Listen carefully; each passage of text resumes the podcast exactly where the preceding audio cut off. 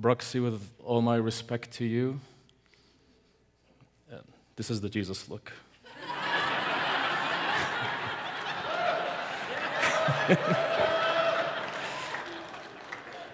I mean, you know, the guy was in my corner of the carpet.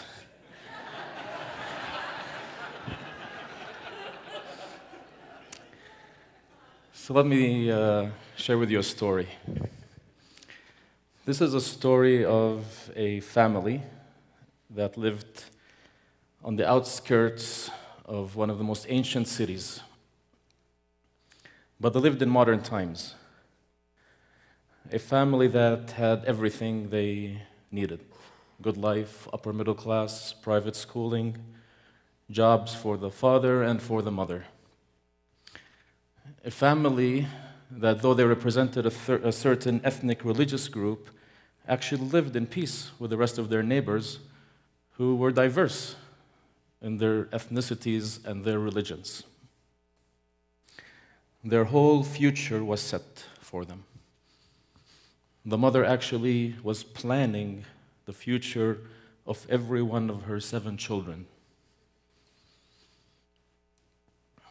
The oldest wasn't even a teenager, and the youngest was two years old.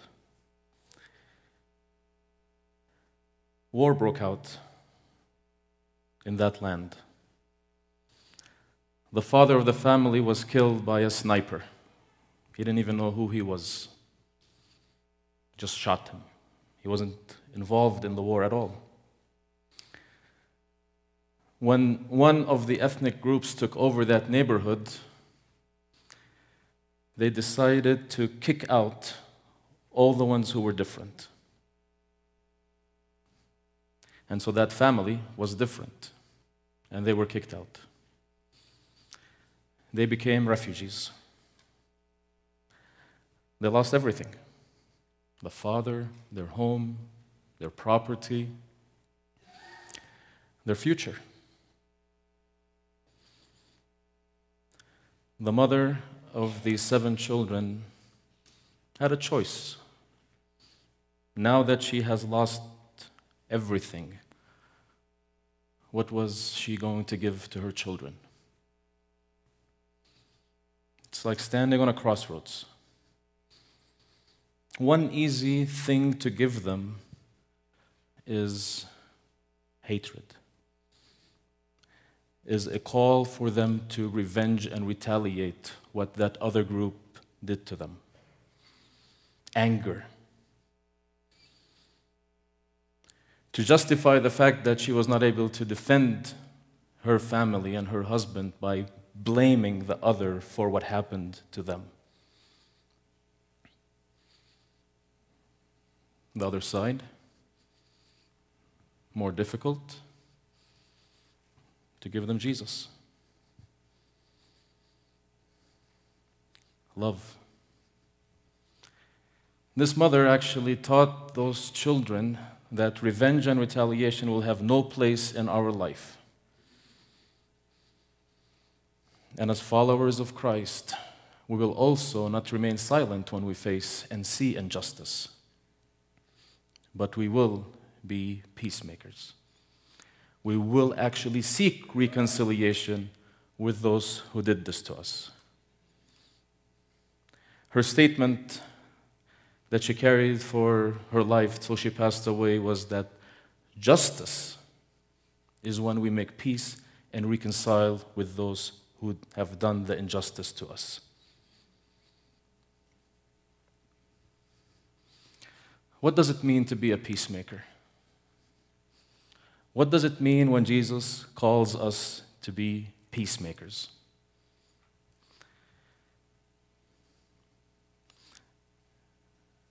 In the last two days, I've been thinking a lot about this concept, and I'm here to challenge myself and to challenge you in the notion of peacemaking. We all know the verse from Matthew 5 Blessed are the peacemakers, for they will be called the children of God. One way of looking at peacemaking, which I think is very common, is that when we see conflict happening somewhere between two people, between two communities, between two ethnic groups, between two nations, we feel a responsibility to go into that conflict and bring those communities together to resolve their conflict. This is how many of us look at peacemaking. And I want to challenge even that notion to say, is this really all what peacemaking is about? And I'm not a theologian, I'm not a, like a reader of the gospel in details like many of the speakers here, but I started asking myself a question. Which two ethnic groups or religious groups or identity groups did Jesus engage in peacemaking with between them when he was with us? I actually couldn't think of anybody. So I want to answer this question of peacemaking from sort of a different view. And I want to present two dimensions of answering the question what it means to be a peacemaker. The first one is personal, and the second one is personal. One of the things, when we look toward, at the Beatitudes, one of the things that we have learned to look at, which I think is a very Western approach of looking at the Beatitudes, is that we separate each of the Beatitudes as if it is a bumper sticker. You know, blessed are the, for they shall the. And that becomes its own sort of label, identity, and we look towards the meek, we look at the word towards who seek righteousness, we look at the word peacemakers as if it's their own bumper sticker. And my challenge recently was to begin to look at the Beatitudes as if they are one, as if they are a process. And this is the first point of personal transformation. You know, one of the things about Jesus is that we could look at Jesus and say Jesus was simple, but Jesus wasn't easy. What he was teaching us what he was asking us to do was simple in the teachings, but not easy in practice. He called us for personal transformation. And so I'm just going to sort of state the process of the Beatitudes, in a sense, putting them into one sentence. The first one, Jesus starts with, Blessed are the poor in spirit. What does it mean to be poor in spirit? For me, poor means having nothing. Poor people have nothing. When I'm hungry, I'm poor, I have no food. I have no income, I have no money. But to recognize that I am poor, and the moment I recognize that I am poor, that means I am seeking to fulfill that emptiness in me. So I think the first thing Jesus asks us to do to become peacemakers is to let go, to be poor. The one after that is blessed are the ones who mourn. So he doesn't want us just to let go, he wants us even to mourn what we let go of. Because it's easy to let go of something and then the next time I find it, I grab it. But he wants us to completely mourn. Mourn means we recognize that it has ended. There's death in what I had. And so we started this process of being poor and then becoming mourn, uh, uh, mourning what we've lost. But then there's this beginning of meekness, humbleness. I fully acknowledge where I am now. I know nothing. Then it's merciful. Then it's pure in heart. This process, you go down, and then this opening begins to arise, and you're pure in heart. Now there is this whiteness in the emptiness. And at that level, in your personal transformation process, then you can become a peacemaker. This is the next point after pure in heart. Because at that time, peacemaking needs to have purity of heart. Peacemaking needs to have a place where you do not judge, you do not condemn. You actually love. That's what purity of heart. It's very interesting that it doesn't end with being a peacemaker because there's a test. If you are a really good peacemaker or not, what is that test? The next one persecution. you will be persecuted.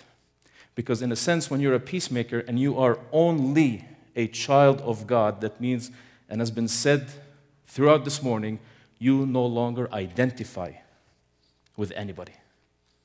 And because you no longer identify with anybody except being the child of God, you will be persecuted by everyone around you, including the tribe that you belong to. And then you rejoice. You've passed the test of personal transformation. And so for me, I look at the, that concept of peacemaking. It's not what I do from here to there. And I, and I sometimes ask myself, living in the Palestinian context, why do all these Americans come to be peacemakers for us? All these churches, they come to make peace between Palestinians and Israelis. And look at their conflicts. if you're not able to make peace in your community, who are you to come and make peace in my community? Is it feeling guilt? Is it feeling shame? Is it feeling that our conflict is easier than your conflict? Peacemaking is this notion of being fully transformed in your person and your spirit, where you begin by making peace with God making peace with yourself, making peace with those around you, making peace with those who are different than you in your community. People come to the Middle East to meet Muslims, and they don't even know their neighbor who's a Muslim. Because they're afraid that their other white neighbor, the Christian neighbor, might see them walk into the Muslim house and be judged, condemned, talked about, rumors. Where's the purity of heart in this process?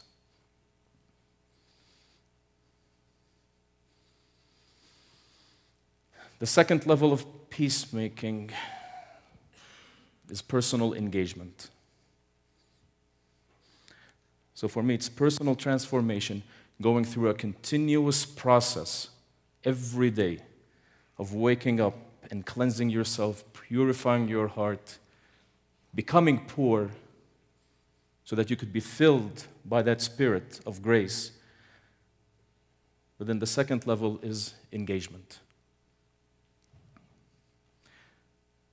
So, what does Jesus call us to do when it comes to how we deal with our enemies?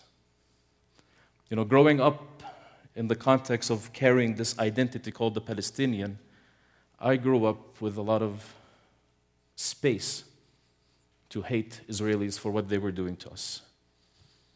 I lived, I currently live, and tomorrow when I go back, unless God comes on, my, on the way flying into Jordan, I will be living under Israeli military occupation. My rights, my freedom is restricted and limited, in addition to the tremendous violence that exists in the land, both Palestinians and Israelis practicing this violence against each other. Growing up in a Gandhian, Kingian mindset and trying to put Jesus into the context of my identity and my conflict, I grew up saying that my engagement in nonviolence is exactly what Jesus would do. If Jesus was in my shoes and living in the situation I was living in, he would engage in nonviolent activism and nonviolent resistance against the occupation. He would stand with the oppressed against the oppressor. He would stand with the occupied against the occupier. He would stand with those who are facing injustice against those who are committing the injustice. And like we know, you could always find verses to justify all of this. And I think I said it once too many times for Jesus' liking that he actually had to wake me up, slap me actually, and say, Enough using me to be against somebody else. I am never and will never be against anybody. And I love you, and I love the Israelis the same. And so, what I call you to do, Sammy, is one thing to love your enemy. For me, again, in my limited readings of Scripture, the thing that I saw what Jesus said when relating to the enemy is to love them. He didn't say make peace with them. He didn't say resolve your conflict with them. He didn't say negotiate a peace treaty with them. He said love them. And as we know, love is, is oneness. Bring them into oneness. Become one with those who you have labeled as your enemy. Because the moment there is oneness, there is no animosity because there is no us and them. There's only one in the body of Christ. So, how do I, as a Palestinian, love my enemy? I mean, there are many soldiers around, and I can choose to go to soldiers and open my arms up and say, Come on. I love you, man. Come on, give me a hug. Or there's another way, which this is not a bad way. I don't know if I will survive that. But maybe loving the enemy means to get to know who your enemy is. You know, it's easy for us to label somebody based on the action that they do. Somebody hurts me, he becomes identified as a person who commit hurt. Somebody steals, he becomes identified as a thief. His whole identity becomes that. Somebody rapes, he's a rapist. His whole identity becomes that. And I think what Jesus calls us to do is to begin to ask maybe what is behind that action. That person is not that action because I created that person. I created that community. I created that nation. What is behind that that makes them do these things? And one thing that I saw Jesus realize more and more and that's why the greatest thing he did was healing. And he healed not to show off, he healed because he wanted to free people from that that existed in their past that prevented them from living out their humanity the way God intended that for it to be. So I think the challenge that I live in and the challenge I want to give you is as we look into the people around us who we have labeled as enemies even family members. Maybe to look also into what Jesus was calling us to do and to begin to ask, as peacemakers, what is the healing work that we need to engage in so that they can be free to live out their humanity? Thank you and God bless you.